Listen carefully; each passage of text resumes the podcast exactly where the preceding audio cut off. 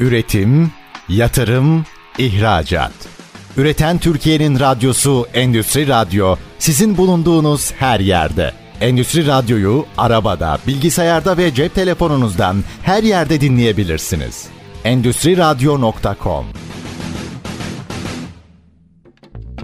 Ayşete Yavaş'ın hazırlayıp sunduğu depolama çözümleri programı başlıyor.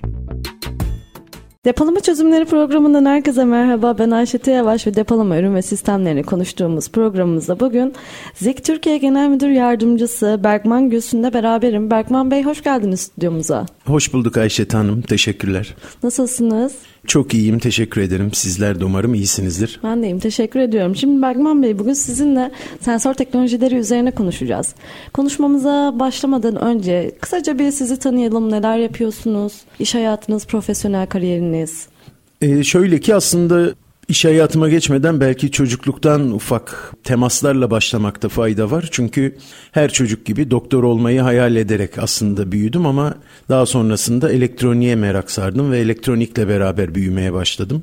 Ortaokul yıllarında işte ilk kendi müzik mikserimi yaptım ve DJ'liğe başladım hevesle. Öylelikle müzik, elektronik derken Yıldız Üniversitesi'ne gittim en sonunda. Elektrik Elektronik Mühendisliği Fakültesi. Elektrik mühendisi olarak oradan mezun oldum.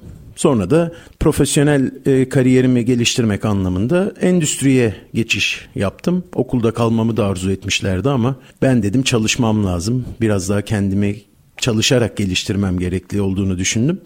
Öylece e, mühendislik alanında çalışmaya başladım ve uzun senelerdir otomasyon sektörüne hizmet edebilecek şekilde faaliyet gösteriyorum.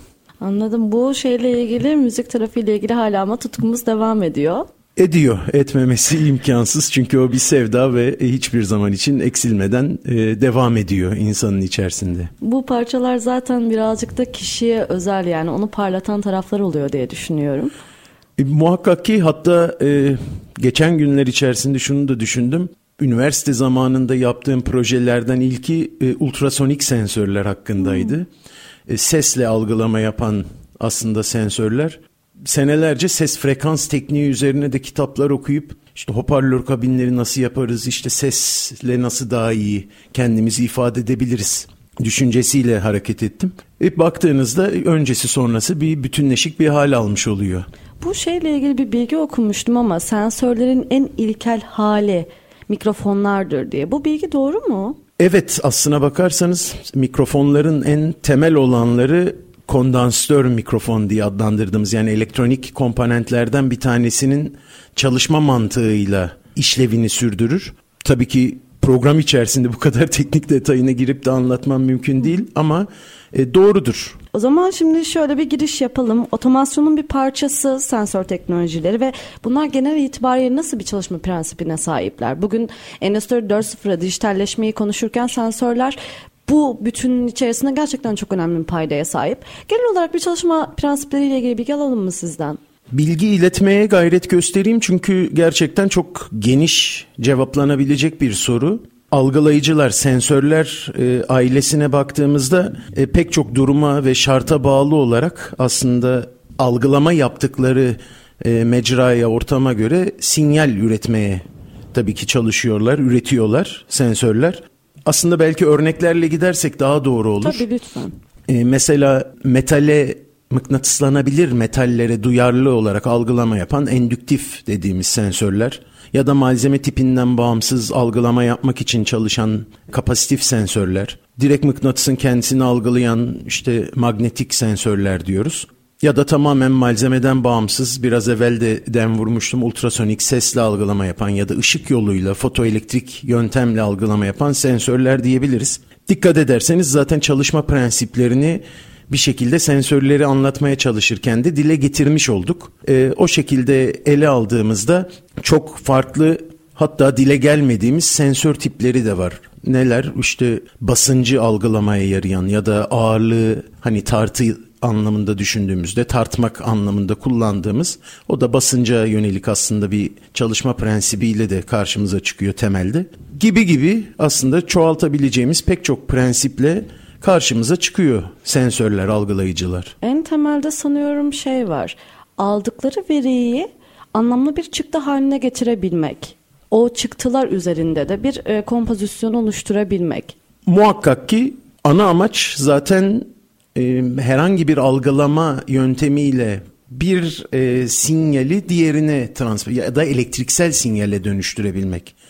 Çok basit anlamda işte mekanik mesela bir sinyali işte dönüşü algılayıp bunu elektriksel sinyale böylelikle hız bilgisine dönüştürebilme şansımız var. İşimize yarayabilecek aslında şekle dönüştürmeye gayret ediyor sensörler. Peki şey noktasında intralojistik ekipmanlarda, lojistik sektöründe nasıl kullanım alanları var bu sensörlerin? Nasıl operasyona, prosese hizmet ediyorlar? Burada da çok geniş bir yelpazede aslında günümüzde e, endüstriyel otomasyon teknolojileri anlamında baktığımızda lojistik sektörü içerisinde de geniş bir kullanım alanına sahip sensörler.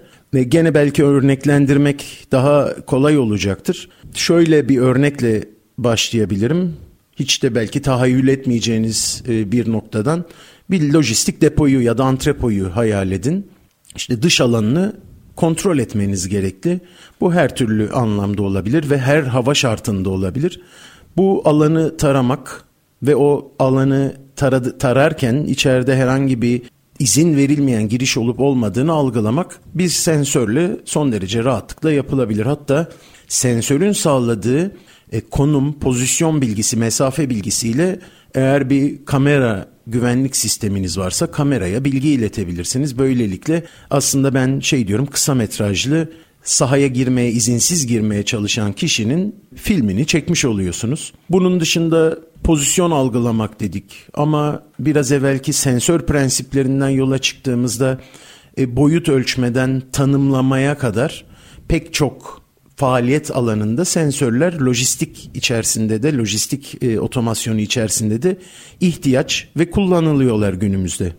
Yani burada sanıyorum daha çok şey var. Sorterlarda mesela konveyörlerde bir siparişin tanımlanması üzerine, onların ayrıştırılması üzerine operasyon hızını daha da iyileştirecek bazı kullanım alanları da var değil mi bu açıdan baktığımızda? Kesinlikle e, aslına bakarsanız her ne olursa olsun ürünümüz o ürünün boyutunu çıkarmak, ölçülerini çıkarmaktan ağırlığa biraz evvel atfen bir sensör tipine de değinmiştik. Ağırlığını ölçmek, tanımlamak anlamında bu üzerindeki bir barkod olabilir, iki boyutlu kod olabilir ya da daha ileri teknolojiler kullanarak kamera yollu algılamalarla rengi, üzerindeki şekli, karakterleri tanımlayarak bahsettiğiniz şeklinde mesela bir ayrıştırma prosesine, operasyonuna rahatlıkla veri sağlayabiliriz. Bu özellikle e-ticaret tarafında aslında bence son dönemde çok daha rağbet edilecek konulardan birisi oldu diye düşünüyorum. Çünkü orada her şey, hız her şey ve dolayısıyla e-ticarette çok hızlı bir e, şekilde sürdürmek gerekiyor operasyonları. Çünkü bir sipariş veriliyor. Bunun yarın kapıya teslim olması için o siparişin alınmasından işte ayrıştırılmasına, kolilenmesine kaç tane ürün var ve benzeri gibi. E-ticaret tarafında da aslında e, gelişmeler e, sizin sektörünüzü canlandırıyor değil mi?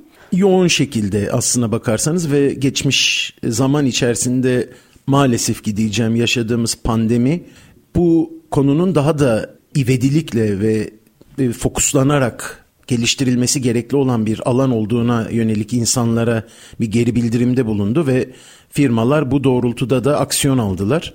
Ee, yoğun bir şekilde insanlar evlerinden çıkamadıkları için e, siparişler tabii ki çevrim içi ortamlara, online platformlara dönmüş oldu.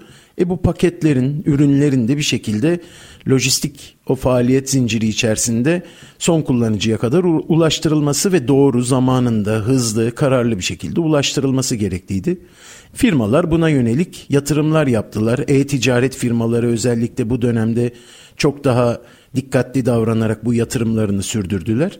Kısa zamanda çok yoğun paket çıkışlarını böylelikle rahatlıkla elleçleyebilir durumda kaldılar. Ee, şimdi o zaman şey tarafından bir de ele alalım diye düşünüyorum ben. Ee, sonuçta çok büyük çaplı bir veriden bahsediyoruz. Yani sensör demek eşittir veri demek. Hı hı. Şimdi bu veri açısından önemi nedir? Sensör teknolojiye bu verileri alıyor, nasıl işliyor, nasıl e, okunabilir çıktı haline getiriyor? Burada big data süreçleri nasıl işliyor veya sizde derin öğrenme algoritmaları kullanılıyor diye biliyorum ben bazı sensörlerde. Bu noktalarda bir de ele alalım mı? Sensörler de tabii ki sınıf sınıf çok basit e, sadece düz algılama yapıp var yok kontrolü yapabildiğimiz sensörlerden bahsettiğiniz gibi çok daha ileri seviye kendi içerisinde e, belirli oranda bir zeka ve kendine yönelik öğrenme faaliyetlerini içerebilecek yazılım parçalarını içeren tipte olanları da mevcut.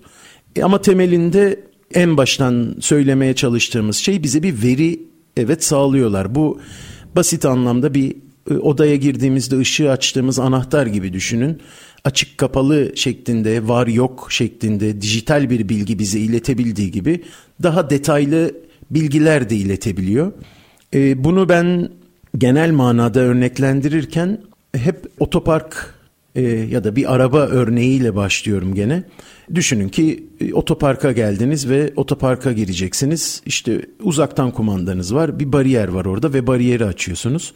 Aslında bariyerin arabanızın üstüne inip zarar vermesini engelleyen arada bir sensör var. Optik yolla algılama yapan ışık yöntemiyle bir açık kapalı on-off anahtar şeklinde bir sensörden bahsediyoruz. Çok basit anlatımı bu. Burada bize sağladığı en basit veri ama şöyle düşünün işte bu sensörleri akıllandırmaya başladıkça içerisine ufak yazılımlar, entegrasyonlar yapmaya başladıkça artık o sensör bize bariyerin kaç defa açılıp kapandığı bilgisini vermeye başlıyor. Hangi gün saatlerinde daha fazla çalıştığını ya da yıpranmaya ne kadar yakın olduğunu hakeza biraz daha geliştirelim. Çevreyle ilgili bilgileri, sıcaklık, nem gibi buna bağlı olarak da e, bozulmadan gel beni tamir et ya da gel beni kontrol et şeklinde bilgileri bize iletebilir duruma gelmeye başladılar. Bu bahsettiğimiz her detay aslına bakarsanız o sensör algılayıcı tarafından bize sağlanan bir veri. E bu veriler de tabii ki bir araya konduğunda bize ben şöyle özetliyorum geri bildirim veriyorlar. Evet. O geri bildirimi ne yapacağımızda tabii ki bir sonraki aşama bize kalıyor. Peki şey noktasını merak ettim şu an. E, bu kestirimci bakım uygulamaları işte sensörlerde diyelim ki işte belirli bir vadesi vardır. O vade dolmadan önce işte bir bakıma girmesi gerekiyordur ve benzeri hiç bilmediğim için merak ettim. O süreçler nasıl oluyor sensörlerde? Bahsetmeye gayret gösterdim aslına bakarsanız çalışma sıklığı olabilir, zamana bağlı olabilir.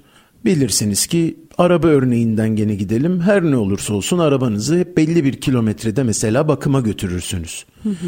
E, fark etmez ama bilirsiniz ki e, efendime söyleyeyim 10 kilometre 10 bin kilometrede bir bakıma gitmeniz gerekti.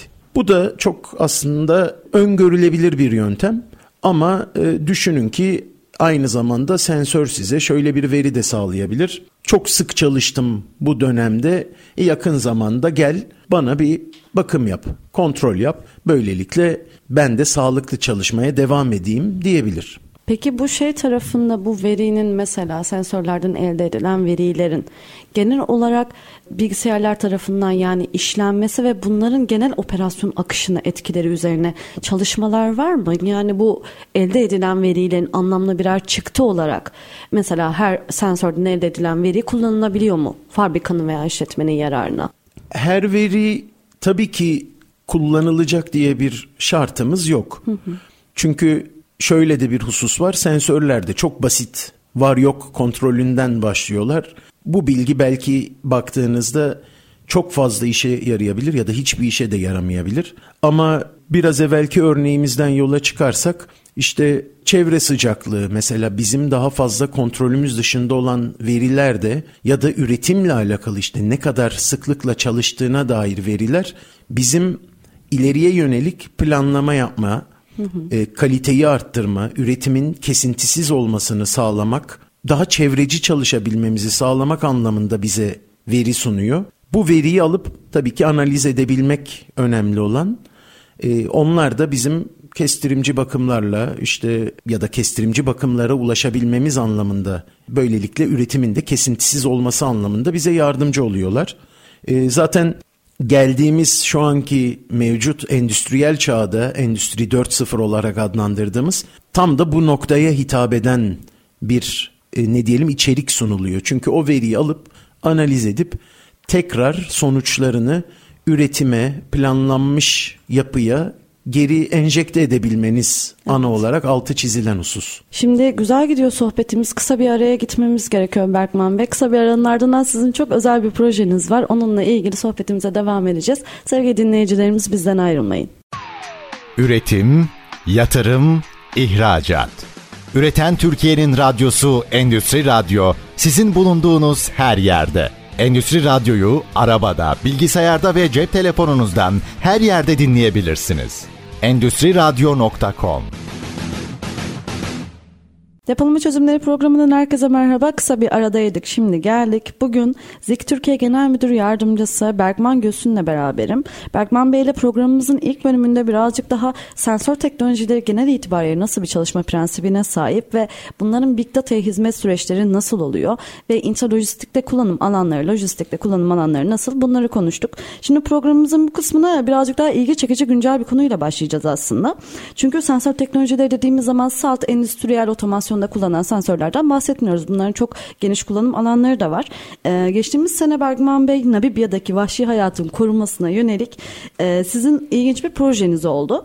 Burada çitaların sensörleri entegre edilen akıllı bir tuzakla öldürülmesi gerekmeden yakalanması sağlanıyordu. Şimdi bu proje en temelinde e, neler nerelere odaklandı? Nasıl bir geliştirme çalışması yürütüldü? Bu projeyle ilgili biraz bilgi alalım mı? Tabii ki vermeye gayret göstereyim. Öldürülmesi Tabii ki arzu etmediğimiz vahşi hayatı korumak bizim de e, çevreye duyarlılığımız kadar önemli hususlardan bir tanesi. Bu proje bize geldi, böyle bir istek geldi. E, getiren de e, Berlin'de yerleşik vahşi hayatı koruma hatta hayvan hayvanat bahçeleriyle ilgili modernizasyon işlemleri konusunda çalışan e, Leibniz e, Enstitüsü'nden bir e, doktor tarafından bu proje bize getirildi ilginç bir istekti. Çünkü e, şöyle bir durumla karşılaşmışlar. Çiftçiler kendi e, büyükbaş hayvanlarına saldıran çitaları arazide tabii ki gördükleri yerde vurarak e, öldürüyorlarmış. Onlar da vahşi hayatı koruyabilmek için biz bu çitaları aslında izleyelim şeklinde bir atılımla hareket ediyorlar ve diyorlar ki çitaları izleyebilmek için yakalamamız ve üstlerine birer GPS vericisi yerleştirmemiz lazım. E, kapanlar dizayn ediyorlar, kafesler diyeyim. Kapan e, derken tabii kötü anlamda algılanmasın düşüncesiyle. Bu kafeslerde e, sağlıklı bir şekilde çitaları öncelikle hapsedip uyuttuktan sonra işte GPS vericisini yerleştirmek ve onları izlemek mantığıyla hareket etmişler projede. Ama dizayn ettikleri kafesleri maalesef ki yerleştirdikleri e, sensörler çölün ortasında diyebileceğim en yakın yerleşkeye 100-150 kilometre mesafedeki bölgelerde bu kafesleri yerleştiriyorlar. E, maalesef ki hep e, hatalı sonuçlar vermesine ve hiçbir çitanın yakalanamamasına hmm. neden oluyor. Daha kaliteli algılama yapabilecek ve doğru kararlı çalışabilecek sensörlerle bu dizaynı nasıl yaparız düşüncesiyle bizlere müracaat ettiler. Projeyi beraber sürdürdük. Hatta e, bu kafes sistemi için patent de aldılar sonrasında. Bu peki araya gireceğim. Özel olarak mı geliştirildi o proje için orada kullanılan sensörler? Patent dediniz ya. Kafesin dizaynı bir ha. patent sahibi. E, sensörler aslına bakarsanız standart olarak ürettiğimiz e, sensörlerden birkaçı e, ve o özellikle işte çöl sıcağında, e, güneş ışığı altında hatalı algılama yapmadan ve çitaları rahatlıkla kafese geldikten sonra kapağın, kapağın kapanabilmesini sağlayacak şekilde sinyal üretecek şekilde e, doğru çalıştılar. Ve çitalar yakalandı. İşte çitaları GPS verisiyle donattıktan sonra tekrar araziye saldılar. O inceleme, o sensörlerden elde ettikleri verileri incelediklerinde de çok enteresan bir sonuçla karşılaştılar. Çitalar hep belli bir bölgede belli zaman aralıklarıyla toplanıp aslına bakarsanız eşleşmeye gayret gösteriyorlar. Çünkü sayıca onlar da az birbirlerini buluyorlar hep belli bir bölgede. O bölgelerin çiftçilerin hayvanlarını gezdirdikleri bölgelere çok yakın olduklarını fark ettiklerinde çiftçilere bu bilgiyi geri bildirim olarak veriyorlar bölge değiştiriliyor. Hayvanlar başka taraflara götürülüyor. Çitalar kendileri rahatlıkla yan yana sürü haline gelebiliyorlar vesaire vesaire. Aslında bakarsanız hikaye bu şekilde evet. ilerliyor. Hem çitaların hayatı kurtulmuş oluyor hem büyük baş hayvanları kurtulduğu için, e, zarar görmediği için çiftçiler mutlu. Araştırma Enstitüsü de böyle bir bilimsel veriye erişip çitaların vahşi e, hayatın aslında nasıl kendini sürdürmeye yönelik bir hareket izlediğini veri olarak ellerinde tutup başka projelere aktarmaya gayret gösterdiler şimdi. Bizim açımızdan da baktığınızda sensörün oradaki hatalı algılamaya kapalı, doğru çalışan yapıda olmasının ne kadar önemli olduğunu da o patentli kafes sistemine uygulanan sensörlerin performansı sayesinde bir kez daha görmüş olduk. Evet gerçekten vahşi hayata dair bir bilgi yani orada nasıl davranıyorlar, kendi ekosistemlerinde nasıl bir davranış modelleri var biyolojik olarak. Onlara da gerçekten çok ciddi yarar sağlayan bir proje olmuş. Benim çok ilgimi çekmişti. Peki bu şimdi sensörlerin hani kullanım alanının çok geniş olduğunu ortaya koyuyor ya. Bunun gibi farklı projeleriniz oldu mu sizin bahsetmek isteyebileceğiniz? O kadar çok var ki aslına bakarsanız. Birisinden başlayalım. Birkaç tane örnek verebilirim. Dünya ticaretinin mesela can damarları genelde deniz yollarındaki kanallardır. Mesela ilk aklıma gelen Panama kanalı. Bilirseniz Panama kanalı aslına bakarsanız iki tarafındaki suyun seviyesinin farklı olmasıyla da meşhurdur. E, gemileri bir taraftan diğer tarafa götürebilmek için belli aralıklarla kapaklar mevcut. Benzer kanallar Avrupa genelinde de var ve oralarda da aslında bu uygulamalarımız var. Bu kapakların kontrolü, pozisyon kontrollerini bizim sensörlerimiz sayesinde, alınan veriler sayesinde yapabiliyoruz. Böylece gemi hücre hücre ileriye doğru ilerlerken suyun doldurulması, su seviyesinin kontrolü ve geminin nihayetinde bir okyanustan diğerine Panama kanalını geçerken güvenli bir şekilde ilerlemesi şeklinde görebiliriz. Hakeza ilginç sayılabilecek ya da ben de ilk öğrendiğimde seneler evvel şaşkınlıkla karşıladığım e, Louvre Müzesi mesela Paris'teki e, Mona Lisa tablosu diyeyim.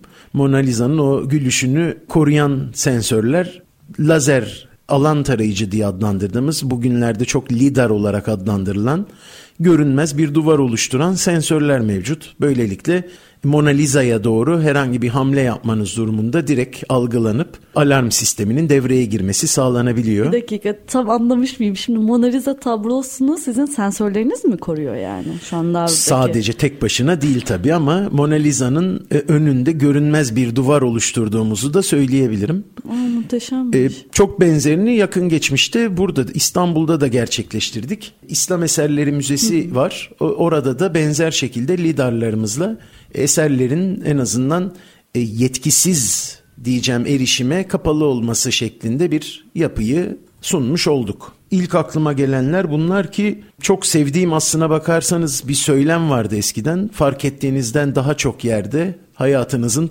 tam ortasında diye e, sensörleri otoyollardan, köprülerden geçerken otomatik e, ücret istasyonları o e, tak deniliyor o çerçevelere e, şöyle geçerken hafif kafanızı yukarıya doğru kaldırırsanız orada da bizim algılama yapan sensörlerimizi rahatlıkla görebilirsiniz tabii ki. Şimdi bu verdiğiniz o örnek özellikle Mona Lisa örneği kesinlikle çok ilgi çeker diye düşünüyorum. Çünkü çok farklı bir örnek oldu gerçekten. Şimdi biz evet sadece endüstriyel otomasyon şirketi olarak görüyoruz ama şu an verdiğiniz örnekler aslında ne kadar hayatla bütünleşik bir proje veya iş ortaya koyduğunuzun kanıtı diye düşünüyorum ben. Şimdi sizin şu tarafınıza bir gelelim. Rekabetle ilgili ve inovasyonla ilgili aslında size sormak istediğim soru. Şimdi siz global anlamda gerçekten çok büyük sensör üreticilerinden bir tanesisiniz ve bu anlamda da rekabet halinde olduğunuz birkaç tane şirket bulunuyor yine dünya genelinde. Şimdi e, bu rekabet gücü tabii ki inovasyonla eşdeğer çünkü siz ne kadar çok kendinize yeni bir kilometre taşı geliştirirseniz o kadar fazla rakiplerinizden ayrışıyorsunuz. Şimdi sizin bu inovasyon başlığı altında son olarak hayata geçirdiğiniz projeler, atılımlar neler oldu?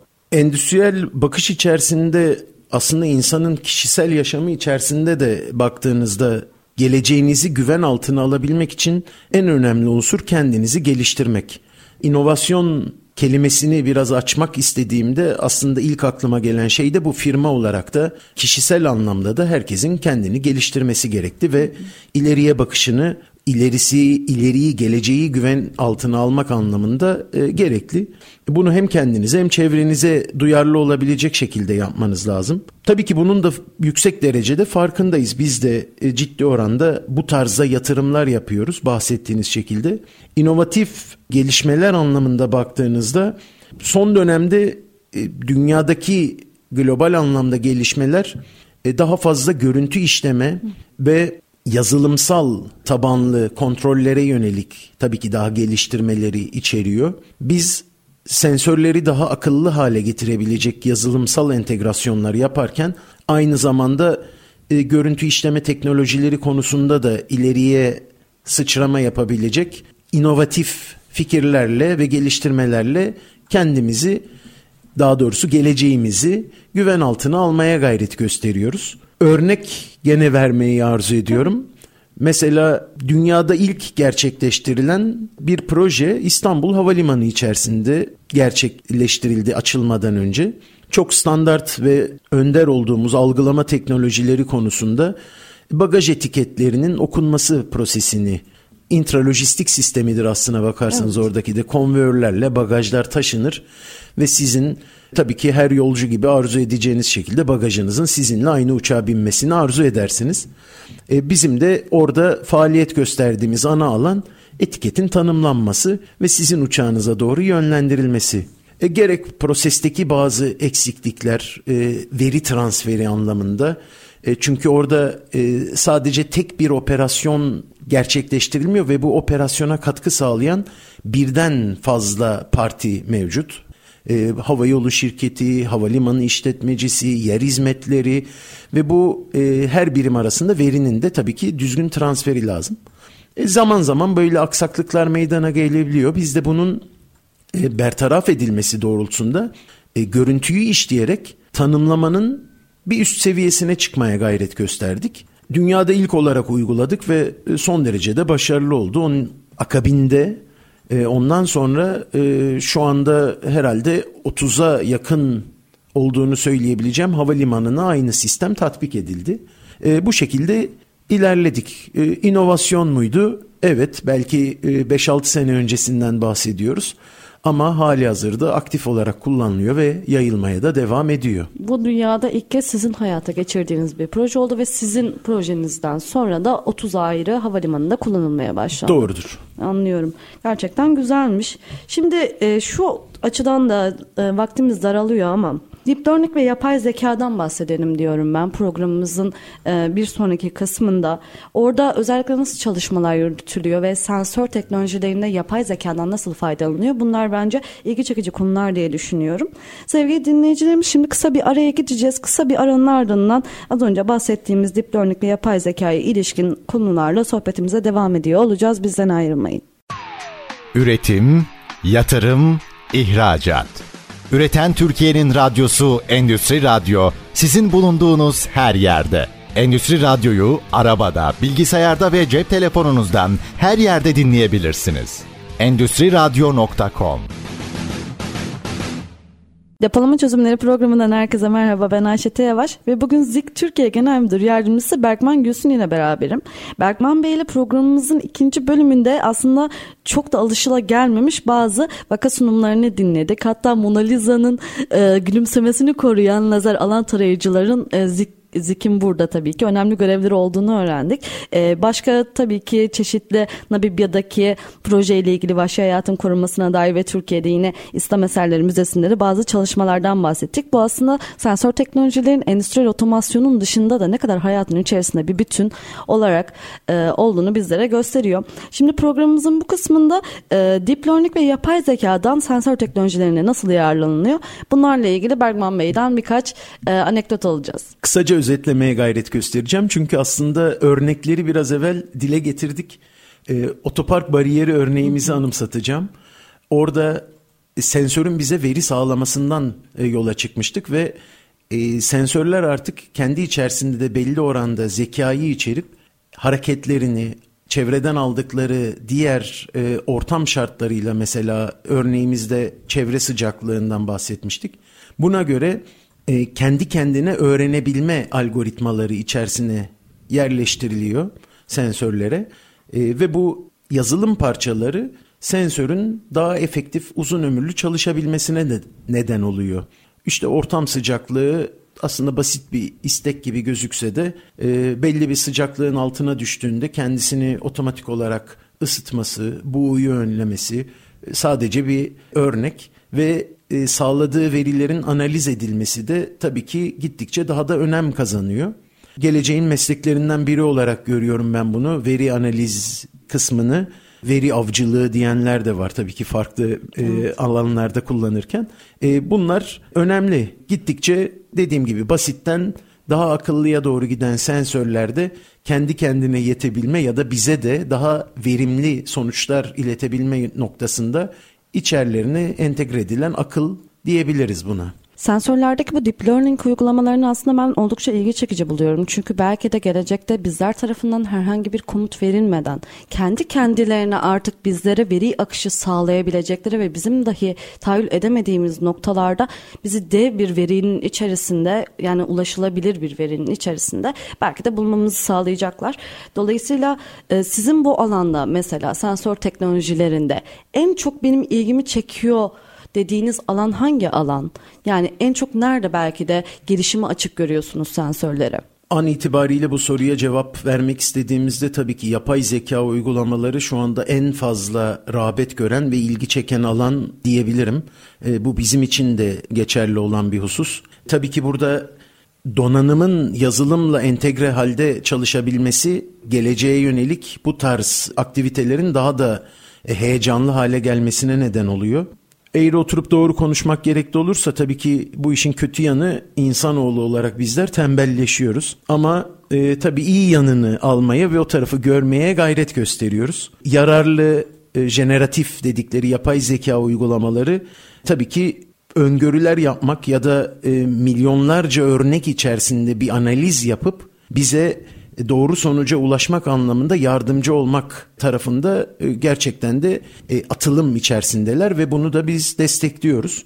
E, takdir edersiniz ki milyonlarca örneği bir insanın alıp da e, karşılaştırması ve incelemesi aylar yıllar belki de bir ömür olabilir ama bunu işte yapay zeka uygulamalarıyla çok daha kısa sürelerde yapabiliyoruz. E, bu da endüstriyel güvenlikten ödün vermeden direkt lojistik alanında bir örnek vermek gerekli olursa e, gittikçe artan kullanımıyla kendinden hareket edebilen araçlar AGV, AGC olarak adlandırdığımız kısaltmalarıyla araçlar lojistik faaliyetler içerisinde çok daha fazla yaygın kullanım alanı bulmaya başladılar ve e, bu zekayı kendileri içeride geliştirip örnekler üzerinden hareket edip e, kendi yollarını çizebilir durumdalar artık lokalizasyon diye adlandırıyoruz. Artık herhangi bir hedefi siz yerleştirmeden doğal hedeflerle ve bunları tanıyıp, bunları irdeleyip, onları öğrenip ona göre rotalarını çizebiliyorlar ve sizin istediğiniz e, ya da kendilerine e, aktardığınız hedefe, göreve yönelik işlemlerini yerine getiriyorlar. Hatta çok yeni yeni birkaç gün evvel bir makale okudum. Yanlış hatırlamıyorsam ilk deneme uzak doğuda yapıldı herhangi bir hedef olmadan tamamen doğal ortamda hareket eden e, otobüs seferleri başlattılar e, bir pilot şehirde. E, bu tarz uygulamalar mesela işte bir depodan yola çıktık e, lojistik alandan ama günlük hayatımıza da girecek şekilde e, karşımıza çıkmaya başladı. Doğru düşünüyorsunuz çünkü bu şey noktasında da yani lojistik tarafında mesela bu kadar otonom mobil robotların yaygınlaşması. E bir noktada zaten şey de var yani gündelik hayatta şu an görüyoruz kendi kendini otonom bir şekilde idare eden araçlar ve bunların yaygınlaşması da artık günden güne konuşacağımız konular e, arasına girecek diye düşünüyorum ben. Peki bu artırılmış gerçeklik ve metaverse tarafına gelecek olursak sizin e, global tarafınızda bunlarla ilgili de bazı çalışmalar yürütülüyor. Bu konuyla ilgili neler söylemek istersiniz? Nasıl çalışmalar, nasıl projeler yürütüyorsunuz? Endüstri 4.0 çağını aslında ele aldığımızda doğal olarak ilk bahsettiğimiz şey veriydi. İkinci adım ki daha da önemli olan o verinin analiz edilebilmesi ve tekrar geri bildirim olarak iletilebilmesiydi. E bunu da takdir edersiniz ki doğal olarak üretimin doğal akışı içerisinde yapabilme şansınız e, çok da mümkün değil. E, üretim aksatma, e, bir hasar verme, ya da yarıda kesme gibi arzu edilmeyen sonuçlarla da karşı karşıya kalabilirsiniz. Onun için en fazla tercih edilen yöntem dijital bir ikiz oluşturarak aslında orada simülasyonlar yapmak şeklinde ilerledi. E bu dijital ikizlerin pek çoğunu bir araya getirdiğinizde işte metaverse diye adlandırdığımız bir sanal bir platforma dünyaya doğru ilerlemeye başladık. Gene okuduğum bir makalede e, hoşuma giden bir atıfta bulunmuşlardı. Genelde gelişme çağında olan çocukların çok e, rağbet ettiği, benim de arada oynadığım Minecraft, e, Roblox gibi mesela platformlar baktığınızda metaverse'ü gözümüzde canlandırabilmek anlamında bize güzel örnekler sağlıyorlar. Ama endüstriyel metaverse diye adlandırmamız lazım. Tabii onlar oyun. E, burada da fabrikanın bir lojistik üssün tamamen tasarımını yapıp orada tüm faaliyetleri, tüm aksiyonları, operasyonları simüle edebilirsiniz. Peki nasıl öngörülüyor? Yani o dijital ikiz oluşturulurken mesela bir lojistik merkezin e, ikizi oluşturulacak. Ben bununla ilgili bir projeyle daha öncesinde rast gelmiştim. Bayağı büyük bir tekstil devin devili için e, bir lojistik köy oluşturuldu. İlk önce tabii ki sanal fabrika dijital ikiz uygulamasıyla. Oradaki öngörüler nasıl sağlanıyor peki? E, tabii ki orada peş peşe testler yapılıyor ve bu testlerden elde edilen sonuçları alıp analiz edip gerçekten uygulanabilir mi? Otomotivde bu şu anda e, çok daha sıklıkla uygulanmaya başladı son seneler içerisinde. Yeni bir parçanın e, adaptasyonu, üretim hızı, ne kadar hatasız üretilebileceği şeklinde örnekler simüle edilerek gerçek hayata tatbik edildi. E böylece aslında sonucuna bakmakta daha fayda var. Çünkü kısa sürede daha optimum üretimler sağlıyorsunuz. Hatasız, e, hasarsız üretimler sağlıyorsunuz. Daha az enerji sarf ediyorsunuz. Karbon ayak izini azaltıyorsunuz gibi insanlık adına aslında çok yarar sağlayabilecek sonuçlar elde edebiliyoruz. E, bunlar e, önemli ama biraz evvel de bahsettiğim gibi oyun değil endüstriyel metaverse tarafından bunu hep düşünmekte tabii ki yarar var. Peki bunun e, bizim yani normal bir lojistik üssü artık e, diyelim ki hayata geçirilecek. Direkt hani e, bir dijital ikiz uygulamasıyla yerleşik bir şekilde artık simüle çalışmaları ne zaman hayatımıza girmiş olur? Hani artık e, bu şeyde güncelde artık her işletmenin yapacağı bir noktaya gelmesinden bahsediyorum. E, muhakkak ki zamana ihtiyacımız var herkesin rahatlıkla hatırlayabileceği geçmiş yıllar içerisinde Moore yasası denilen işte işlemcilerin birkaç senede bir iki katı hıza gelmesi elektronik anlamında baktığınızda can alıcı komponent transistörün boyutunu ufaltıp işlemcilerin performansını arttırmak gibi bir hedef vardı.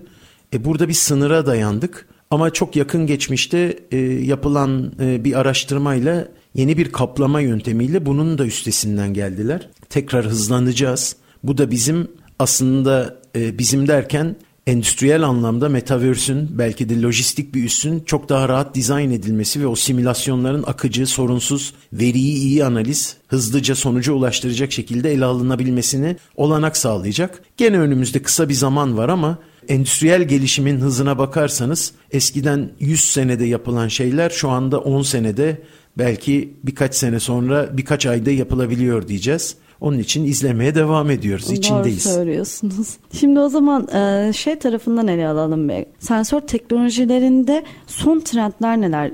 Hangi gelişmeler yaşandı globalde? Biz bunların ne kadarını Türkiye'de görebiliyoruz? Ucundan bahsettik aslına bakarsanız. E, görüntü işleme teknolojileri çok ağırlıkta. E, yapay zeka uygulamaları çok fazla konuşuluyor.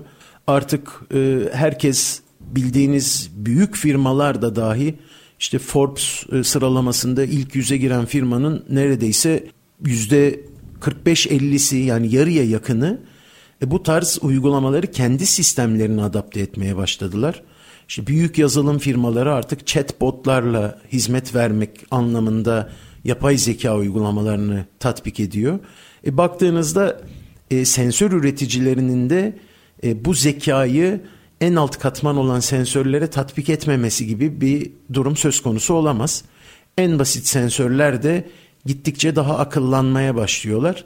E, bu gelişmeleri de global trend olarak görüyoruz ve bu tarafta da daha fazla gelişmeyle karşı karşıya kalacağız. Peki o zaman siz sensör teknolojilerinin geleceği üzerine aslında burada birazcık daha fütüristik açıdan da ele alabilirsiniz konuyu diye düşünüyorum. Siz neler görmeyi mesela arzu edersiniz? E, temel anlamda tabii ki çevreye duyarlı teknolojiler geliştirilebilmesi en önemli e, husus. Burada e, dikkat ettiğimiz ve beklentimiz olan nokta da bu.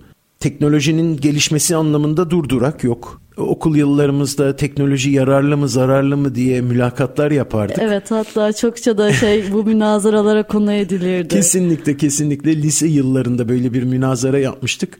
Korakor savunmuştu iki grupta bir taraf işte e, yararlı bir taraf zararlı diye.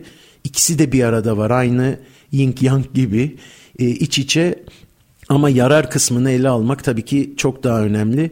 E, biz o tarafta kalmayı tercih edip karbon ayak izini azaltıp çevreye daha duyarlı ve bizim zorlandığımız noktalarda bize destek olabilecek teknolojileri geliştirmeye devam etmeliyiz. Evet çok güzel bir bakış açısıyla yaklaştınız. Gerçekten insanlığın tıkandığı bir noktada aslında bir çözüm geliştirebilmek bence de teknolojinin esas amacı diye düşünüyorum.